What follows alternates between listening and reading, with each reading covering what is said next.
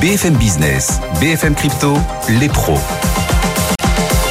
L'avenir est le seul endroit où l'on est tous certains de passer le restant de nos jours. On lui consacre donc un rendez-vous, notamment dédié aux blockchains et aux cryptos, puisqu'ils contiennent une fraction de l'avenir ce rendez-vous des pros des cryptos chaque vendredi vers 16h35. Ils viennent de s'installer en plateau. Owen Simonin, sa chaîne YouTube Asher. Bonjour Owen. Bonjour. Et à la tête de Just Mining. Stanislas Barthélémy nous accompagne aussi cette semaine. Bonjour Stanislas. Bonjour. Et bienvenue, consultant crypto pour KPMG. Xavier au téléphone avec nous, Xavier Fenot. Salut Xavier. Bonjour Guillaume. Depuis Interactive Trading. Xavier, on va parler donc du cours des cryptos. 18, 19 000 dollars, c'est le niveau clé de l'année hein, sur euh, le Bitcoin. Et il a semblé cette semaine euh, en danger ce niveau des 18, 19 000 dollars en danger, notamment depuis le chiffre de l'inflation américaine publié hier. Xavier, la résilience du marché des cryptos des dernières semaines est-elle en train d'être remise en cause? Ah oui, la question se pose. En fait, depuis des semaines, le marché crypto est coincé dans ce fameux étau. Et en l'occurrence, on parlait du Bitcoin, 18 000, 19 000 dollars en bas, 20 500 dollars en haut. Et plus ce socle sous les pieds est testé, et plus on pourrait penser à ce qui se fragilise avec le temps. Alors, vous l'avez dit, d'autant plus qu'hier, avec une inflation qui est supérieure aux attentes aux États-Unis, qui a entraîné, alors logiquement, dans un premier temps, haut du dollar, repli des actifs risqués. Et les cryptos ont même anticipé en fait un mauvais chiffre en chutant avant le chiffre de l'inflation des États-Unis qui a été publié à 14h30. En fait, comme si elles, ne pouvaient plus attendre et que ce sera forcément mauvais. On est passé effectivement sur le Bitcoin sous 19 000 dollars. Le verdict tombe à 14h30 et effectivement mauvais chiffre.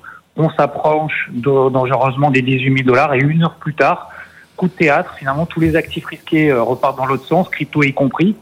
Alors la question que tout le monde se pose, c'est pourquoi? Alors, achat de short, achat à bon compte, euh, lassitude peut-être de ces petites mauvaises nouvelles supplémentaires, rebond technique parce que les marchés ont trop baissé depuis le début de l'année. En fait, il n'y a pas vraiment d'explication rationnelle. Alors, est-ce que ce support des 18 000, 19 000 dollars sur Bitcoin est en danger? Oui, toujours, mais il plie et ne cède pas. Alors, aidé probablement par des rachats de positions vendeuses en catastrophe, voyant justement en fait qu'il n'y a pas de panique alors que tout plaide pour une grosse chute. Et depuis cet été, en fait, combien de fois est-ce qu'on a assisté à ça? Une dizaine de fois au moins, en fait, le Bitcoin passe sous 19 000 dollars et ça repart. Alors, plus ou moins loin, certes, mais euh, ça tient toujours. Donc, est-ce que la résilience du marché des cryptos est remise en question? Pas encore. On est, hein, le Bitcoin est 7% au-dessus de ses plus bas. Ethereum, 40% au-dessus de ses plus bas annuels. La capitalisation totale, si on regroupe l'ensemble du marché des cryptos, 10% au-dessus de ses plus bas annuels. Donc Bitcoin plie, les bitcoins n'auront pas. Est-ce qu'on peut imaginer, est-ce qu'on peut envisager qu'un excès baissier sous les supports euh, vienne, à, vienne à survenir, un excès baissier pour mieux repartir ensuite, Xavier? Alors oui, c'est une question technique assez intéressante. Je vais essayer de simplifier. Euh, on regarde beaucoup en fait un indice, le Fear and Greed Index. En fait, c'est pour déterminer la psychologie de marché à un moment donné. Et généralement, ce qui se passe, c'est quand on a une euphorie euh, extrême trop importante, que tout le monde en veut, c'est incroyable, c'est génial et ben en fait c'est à ce moment-là qu'il faut se méfier et qu'on a ce qu'on appelle des tops de marché, des points hauts. Et c'est la même chose à l'inverse quand on a une peur extrême, on a des dégagements importants sur le marché, des ventes massives qui provoquent alors des chutes euh, plus ou moins fortes. Plus personne n'en veut, ça y est, c'est la fin. Et en fait c'est à ce moment-là justement c'est une opportunité et qu'on marque un bottom de marché, c'est-à-dire un point bas. Et c'est peut-être ce qui est en train de se passer. C'est ce qui a lieu, encore une fois, de nombreuses reprises depuis le mois de juin, hein, plus ou moins violemment. On passe aux 19 000, voire même 18 000 dollars. Quelques minutes, quelques heures après, finalement, derrière, on a des rebonds plus ou moins violents qui s'installent. Parce que le marché, en fait, a nettoyé, a purgé, a sorti ceux qui ont peur en mode panique, au profit finalement de ceux qui accumulent. Il n'y a plus de vendeurs, le marché repart. Donc on peut appeler ce genre de mouvement, ces mèches qu'on voit sur les graphiques, un spike. Alors, est-ce que c'est ce qui a eu lieu hier possible? Alors, on ne peut pas certifier que le point bas est derrière nous, mais cela nous montre clairement que le niveau des 18 000, 19 000 dollars sur Bitcoin est quand même défendu comme si c'était le point d'entrée de l'année 2022.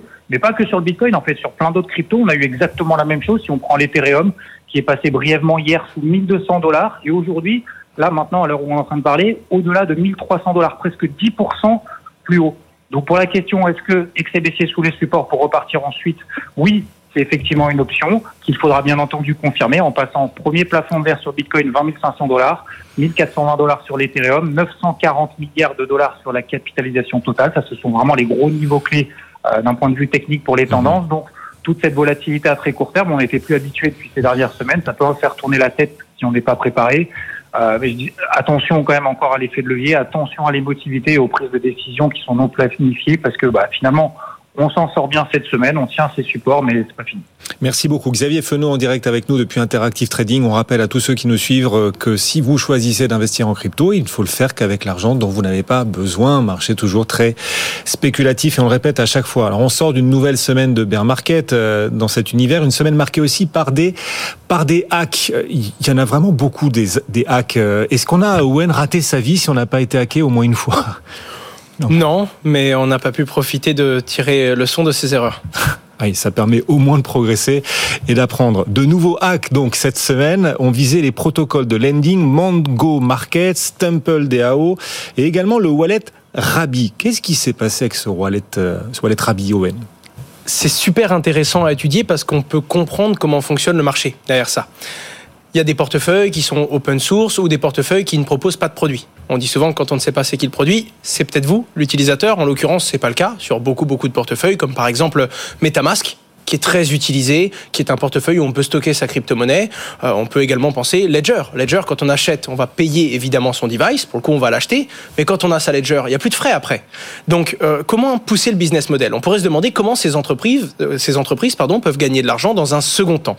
Et c'est d'ailleurs pour ça que Ledger a levé des fonds pour encore développer son activité et qu'il y a Metamask et ses concurrents comme XDeFi ou encore le fameux wallet Rabi ont développé une partie de leur offre. C'est-à-dire qu'ils vont proposer des services complémentaires. En l'occurrence, quand on a ces fonds sur le wallet Rabi, on ne rapporte rien du tout à l'équipe qui développe le projet.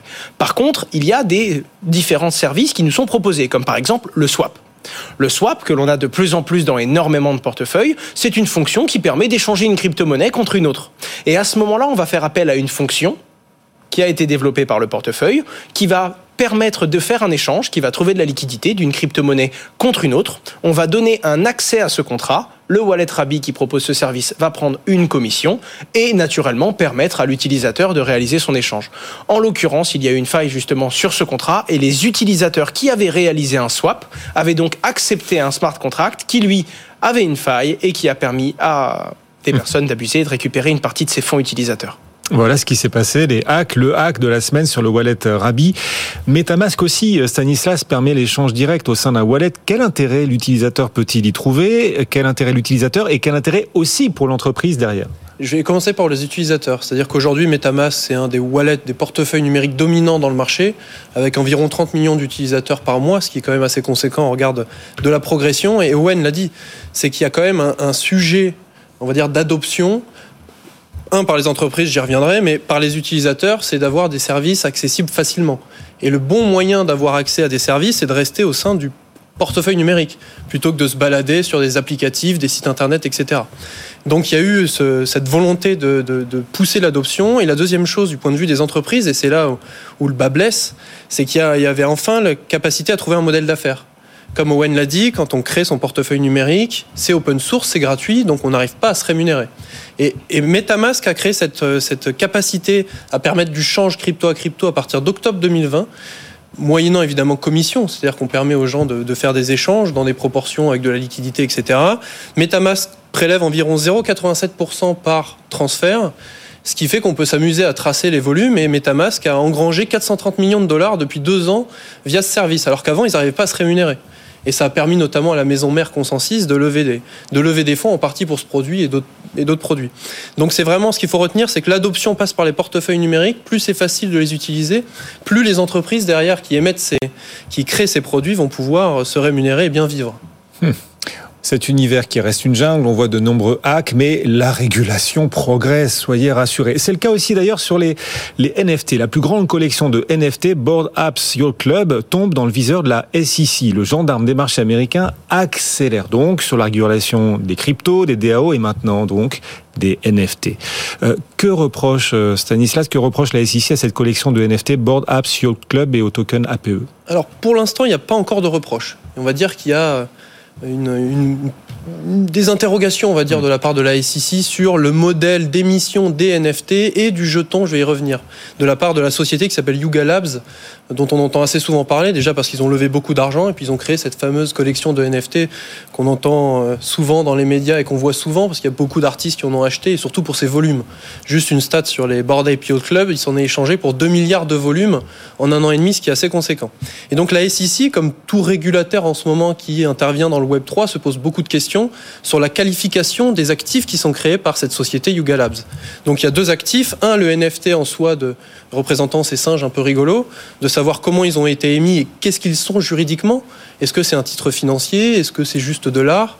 Donc il y a un peu ces questions-là, puisqu'il n'y a pas encore de cadre très Mhm. précis aux États-Unis. Est-ce que ce sont de vrais singes?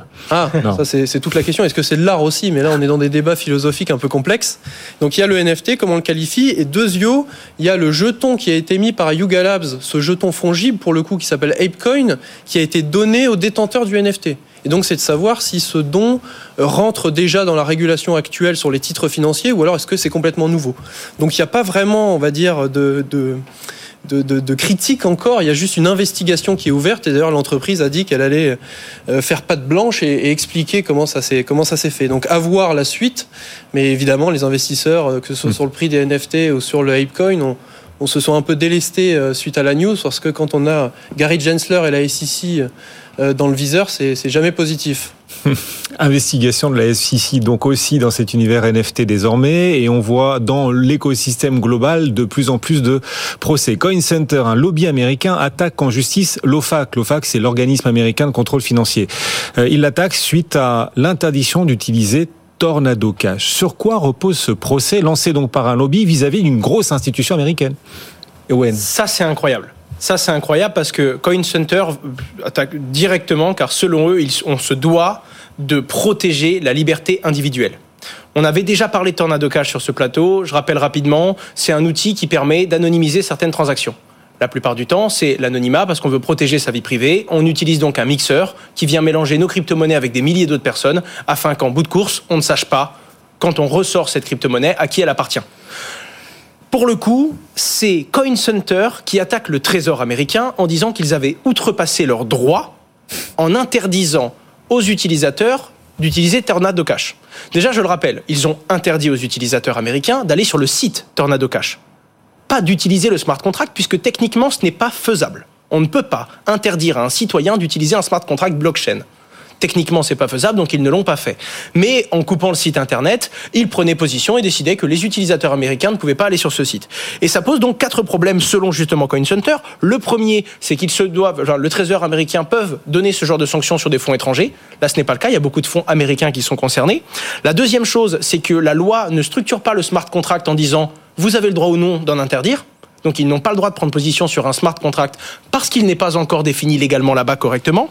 La troisième chose, c'est qu'en interdisant les gens d'aller sur ce site, on leur interdit de déposer des fonds, mais également aux Américains qui l'ont utilisé de retirer leurs fonds. C'est une sanction et c'est une mise sous séquestre involontaire. Les citoyens ne savent même pas s'ils ont le droit de récupérer leur argent. Et pour terminer, c'est également une liberté euh, dans les dons d'avoir un anonymat parfait quand on veut faire un don à une association, de vouloir protéger son identité quand on réalise un don. Et donc, beaucoup de gens, notamment Vitalik Buterin, le créateur d'Ether lui-même, avait utilisé Tornado Cash pour faire des dons notamment à l'Ukraine et a expliqué que pour lui, c'était très important de rester anonyme quand il réalisait un don. Voilà donc un conflit qui démarre, et cette fois-ci d'un point de vue légal, et c'est très intéressant parce que c'est le monde de la crypto-monnaie qui se retourne pour essayer de protéger la liberté individuelle. Voilà, on a vu les arguments de Coin Center. On verra ce que seront les arguments du Trésor. Ce sera très intéressant de suivre, de suivre ce procès. Si je vous dis euh, 22, ah, comme ça, qu'est-ce que vous répondez? La police. La police? Oui, 22, la police, ok Moi, j'avais un entrepreneur mosellan, Michel Onfray, qui me disait toujours article 22, chacun se démerde comme il peut. C'est bon Je ça. m'incline. Ouais, mais c'est Stanislas qui a gagné. Je 22, crois qu'il y a un lien aussi avec le article 22, c'est genre tout chacun sauvez-vous, chacun, Ouais, chacun sa route. 22 C'est pas voilà le la police. 49.3. Non, c'est pas le 49.3, ça c'est sûr. 22 voilà la police. Ouais, bon, c'est une transition, on fait comme on peut. Il y a quelques semaines, on parlait de la police ici dans ce rendez-vous des pros des cryptos. La police nationale, comme la gendarmerie d'ailleurs, commence à se former sur euh, les enjeux autour des crypto-monnaies, notamment sur les fraudes et les crimes. Oui, la police nationale s'y met elle aussi. Est-ce que ça commence à porter ses fruits d'ailleurs, Owen? Oui. Il y a eu une première, euh, une première histoire dans laquelle on a réussi à mettre la main sur cinq personnes qui euh, ont volé 2 millions de dollars à des utilisateurs. Pour le coup, cette personne s'est fait tout simplement euh, déclarer par un individu, mais il n'y a pas que la police en jeu. Il y a également quelqu'un d'assez connu sur les réseaux sociaux qui s'appelle Zach XBT et qui va, comme on dit, diguer, qui va investiguer et qui va remonter la source de certains fonds quand il a des doutes sur la blockchain. Et comme la blockchain est transparente, tout le monde peut derrière son ordinateur faire l'enquêteur. En l'occurrence, ce qui s'est passé, c'est que cinq individus français dont un étudiant de l'école 42, ont fait du phishing. Le phishing, c'est une sorte de hack, mais c'est du social engineering. C'est-à-dire que c'est plutôt, euh, je vous appelle au téléphone, je me fais passer pour quelqu'un d'autre, du coup vous me croyez, vous faites un virement. C'est plutôt social comme hack. C'est pas technique. On trouve pas une faille. En l'occurrence, ça a envoyé des messages à des gens dans le monde de la crypto-monnaie, notamment des détenteurs de Board Apes, ces fameux NFT singes, encore une fois, en leur faisant arriver sur un site qui leur faisait croire qu'ils pouvaient, grâce à un logiciel, animer ces fameux singes pour les faire bouger. C'est très très drôle, mais à 2 millions de dollars, je peux vous dire qu'il y en a d'autres qui en ont rigolé bien plus que ça. Bref, les gens un peu crédules se connectaient à cette application, donnaient l'accès à leur portefeuille, et cette personne, ces personnes, recevaient les Board Ape juste avant de les vendre. Ensuite, avec cet argent, ils passaient par Tornado Cash. les, toutes les news sont liées aujourd'hui. Mmh. Le problème, c'est que même en utilisant Tornado Cash, si on est un petit peu pressé et qu'on fait n'importe comment ou qu'on a une méthodologie qui est très répétitive, on peut trouver son identité. Cet utilisateur a réussi à trouver quelles étaient ces personnes, notamment des personnes qui se vendaient sur les, qui se vantaient pardon sur les réseaux sociaux de gagner des fortunes sans faire grand-chose finalement, et a déclaré à la police, en l'occurrence les forces de police françaises, quelle personne était en train de faire quoi. Et maintenant que les forces de police sont éduquées, de plus en plus, il y a énormément de formations qui sont faites, certaines c'est des bruits de couloir, d'autres c'est de la certitude. En attendant, la, cybersécurité française est de plus en plus éduquée, même dans la gendarmerie, dans la police, il commence à avoir des, des escouades qui sont naturellement attribuées et dédiées aux crypto-monnaies et à cette compréhension. Ils ont pu rapidement faire les réquisitions nécessaires et appréhender cinq personnes qui sont dans cette affaire et je l'espère, récupérer une partie de ces fonds. la police nationale de plus en plus au fait hein, dans cet univers euh, crypto. 22, voilà la police. Je pensais qu'en disant 22, vous me parleriez de l'âge d'Owen qui a 22 ans. J'en ai 25, Guillaume. Ah, vous avez 25 Ça fait longtemps qu'on se connaît. C'est vrai, vous, vous, aussi vous grandissez alors. Et on grandit tous, même moi. Euh, malgré l'hiver crypto qui continue. Oui, parce que les cours des cryptos, eux, ont du mal à grandir en ce moment. Les investissements, eux, sont de plus en plus nombreux dans cet univers. Et c'est vrai que parfois on reçoit des messages, rassurez-nous, dites-nous que quand même l'écosystème continue de se développer. Est-ce qu'on peut en apporter la preuve aujourd'hui, Stanislas? Oui, on peut en apporter la preuve au regard du marché des investissements.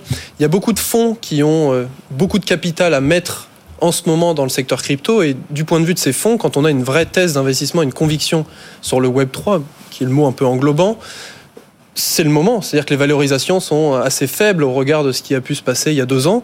Et quand on regarde les news de la semaine, j'en prends deux par exemple. Hein. Il y a la Copper qui est un acteur qui fait de la conservation crypto et qui s'adresse plutôt à des institutionnels, des services financiers, qui lève 200 millions de dollars avec notamment la Barclays à son tour de financement. Donc là, on est sur vraiment de la, conviction. Deuxième sujet, c'est Uniswap. Tout à l'heure, on parlait de MetaMask qui permet de faire du swap. Uniswap peut être utilisé par MetaMask. Et Uniswap, c'est la plateforme d'échange décentralisée numéro un aujourd'hui, qui a presque lancé la, la finance décentralisée avec d'autres protocoles, qui lève 150 milliards pour continuer à adresser d'autres sujets, notamment sur les NFT, etc. 150 150 millions, pardon. Millions. 150 milliards, je m'emballe. Ah là, je me, un gouvernement. Je me disais ça. peut-être, peut-être dans quelques années pour, pour Uniswap. Et donc, quand on regarde vraiment ces, ces, ces, investissements, on se dit que la conviction existe toujours et que le capital se déploie toujours. Et on, on compare maintenant, on va dire, les stats un peu globales par rapport à l'année dernière. On est sur le même rythme que l'année 2021, qui était déjà un record agrégé des, des années 2017 à 2020. Donc c'est intéressant de regarder que la conviction existe et qu'on a même pas que des fonds d'investissement, mais directement des banques qui n'hésitent pas à participer à ces tours d'investissement. Il y a même des fonds qui se constituent toujours. Hein. On parle souvent de BPI France. BPI France a participé au fonds de, Block Tower qui est géré par un franco-américain qui s'appelle Thomas Clocanas.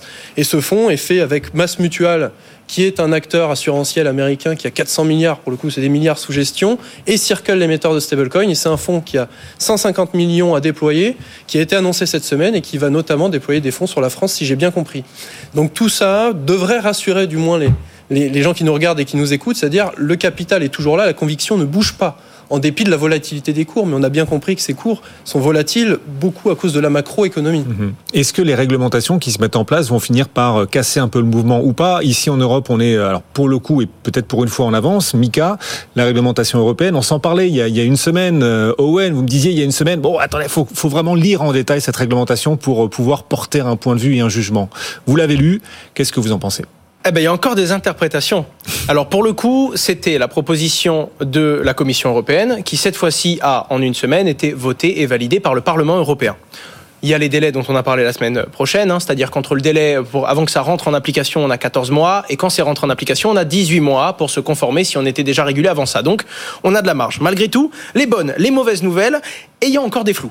Dans les bonnes nouvelles, il y a un truc qui est certain, on a maintenant un marché unique si on est entreprise régulée en France, on va pouvoir s'adresser non pas à 70 millions de personnes, mais bien à 500 millions d'Européens. Ça, c'est une force. Pour le coup, il y a des forces et des faiblesses. Chacun son avis là-dessus. Mais Mmh. sur l'Union européenne, il faut Ouais. quand même euh, le, le souligner, c'est une force. Plus d'Européens que d'Américains. Voilà. Ça permettra donc d'adresser un marché avec une régulation unique et de savoir que tout le monde va jouer avec les mêmes règles. Du moins en Europe, parce qu'il reste quand même euh, d'autres personnes sur, euh, sur le globe. En attendant, il y a eu deux victoires. Et vous allez voir que je vais nuancer ça après. La première victoire, c'est le fait que la finance décentralisée ne soit pas régulée par MICA. Pourquoi? Parce que c'était trop complexe. MICA devait se réguler très vite. Ça avait été accéléré notamment par les régulations des transferts de fonds, etc. Et notamment la guerre en Russie qui a fait qu'on a voulu réguler encore plus vite certaines transactions. En l'occurrence, on s'est pas précipité. On a sorti la finance décentralisée de MICA, ce qui est une très bonne chose. Réguler quand on ne comprend pas, c'est souvent étrangler et tuer. Et pour le coup, c'est très sage pour l'Union européenne. La deuxième chose, c'est pareil pour les NFT. On les a sortis. Pareil, NFT, il y avait le principe de neutralité technologique. On ne va pas réguler les NFT en général, il faut réguler leurs usages. Un NFT peut être un titre financier en fonction de son usage, tout comme un NFT peut être une image rigolote. On ne peut pas mettre la même loi et les mêmes règles, tout comme un site qui vend des médicaments ne doit pas avoir la même régulation qu'un site qui permet d'échanger des photos, naturellement. Donc ça, c'est une très bonne nouvelle. Il y a un autre point et pour le coup, celui-là, c'est le plus nuancé de tous. Le lending et le borrowing, c'est-à-dire les prêts et les emprunts de crypto, sont OK. Donc théoriquement, même avec la régulation MICA, on devrait pouvoir faire des prêts et des emprunts. Et c'est là que ça pose problème, parce que c'est un point pour et un point contre. C'est-à-dire que dans le récital soix- euh, 63, l'Union européenne le précise, euh, il y a bel et bien la finance décentralisée qui est exempt et normalement le lending et borrowing devrait être possible. En attendant, il y a deux articles qui, eux, disent que techniquement, on ne doit pas pouvoir donner des stablecoins en intérêt à des gens qui en prêtent ou qui en empruntent. Donc d'un côté c'est autorisé, d'un côté c'est interdit, la réalité c'est une interprétation légale. Comment est-ce que c'est réalisé en exécution? La finance décentralisée, ok, mais une entreprise ne devrait pas par exemple pouvoir prêter et emprunter des stablecoins à ses clients en les rémunérant ainsi. Et c'est pour ça que même s'il y a des bons et des mauvais points, le plus important ça va être les interprétations de texte de niveau 2. Oui je sais c'est compliqué, restez avec nous. Les interprétations de texte de niveau 2 ça va être la- la seconde étape, c'est-à-dire quand l'ESMA, un équivalent de l'autorité des marchés financiers européens, va définir cette interprétation de ce texte légal en disant qu'est-ce qui est autorisé et comment. Pareil pour les NFT. Théoriquement, ils sont exempts de MICA, mais l'ESMA va être capable de proposer certains cadres en disant voilà, certaines collections de NFT qui répondent à tel et tel critère ne répondront pas des mêmes obligations et même sous MICA devront avoir des normes en plus. Voilà pourquoi il faut rester vigilant et suivre tout ça. Dans les points négatifs, on a quand même les stablecoins, notamment les stablecoins algorithmiques qui vont avoir de très grosses sanctions et qui vont être euh, interdits, et notamment des restrictions sur les émissions et la façon dont les utilisateurs peuvent interagir avec les stablecoins, cette fois-ci algorithmiques ou non. Il y a également la reverse solicitation et d'autres termes un peu plus techniques. Évidemment, cette liste n'est pas exhaustive, mais on a fait les plus gros points qui sont encore sur la table aujourd'hui. Et donc, vous demandez à voir, pour résumer les choses. Pas tout à fait, parce que c'est quand même une victoire. Ça va dépendre des interprétations. Il y a quand même beaucoup de choses qui sont mises de côté et les entreprises vont avoir de quoi interpréter eux-mêmes et saisir avec leurs avocats pour défendre leurs produits et pour continuer d'exercer pour le moment. Ouais. Et il est déçu parce qu'on est arrivé au bout du, du temps. Allez, en 10 secondes, Stanislas, votre point de vue également sur Mika. Plutôt rassuré ou encore euh, trop d'interrogations pour la suite? Assez mitigé puisqu'il y a le texte, on va dire donc la loi, l'esprit de la loi et derrière son exécution. Donc l'interprétation va compter, mais aussi les équipes qui vont interpréter ça. Et on a vu que sur l'ABE et l'ESMA, il y avait un peu un, un cri comme quoi il n'y avait pas les équipes. Donc c'est bien d'avoir le texte, le cadre, mais on attend de voir le détail. Donc tout est à faire encore. Exactement. Merci messieurs. C'était les pros des cryptos comme chaque vendredi. Stanislas Barthélémy, consultant crypto, le KPMG. Merci beaucoup Stanislas. Merci. Et Claire, vous écoutez sans doute avec beaucoup d'attention euh, à distance. Owen Simonin aussi avec nous, comme chaque vendredi. Merci Owen. Sa chaîne YouTube Asher, combien d'abonnés désormais? On va taper les 600 000 là, ça y est. et à la tête de Just Mining. Xavier Fenot nous accompagne aussi pour Interactive Trading. Dans un instant, la séance du jour en direct. On se retrouve juste après la pause. À tout de suite sur BFM Business. BFM Bourse, vos placements, nos conseils sur BFM Business.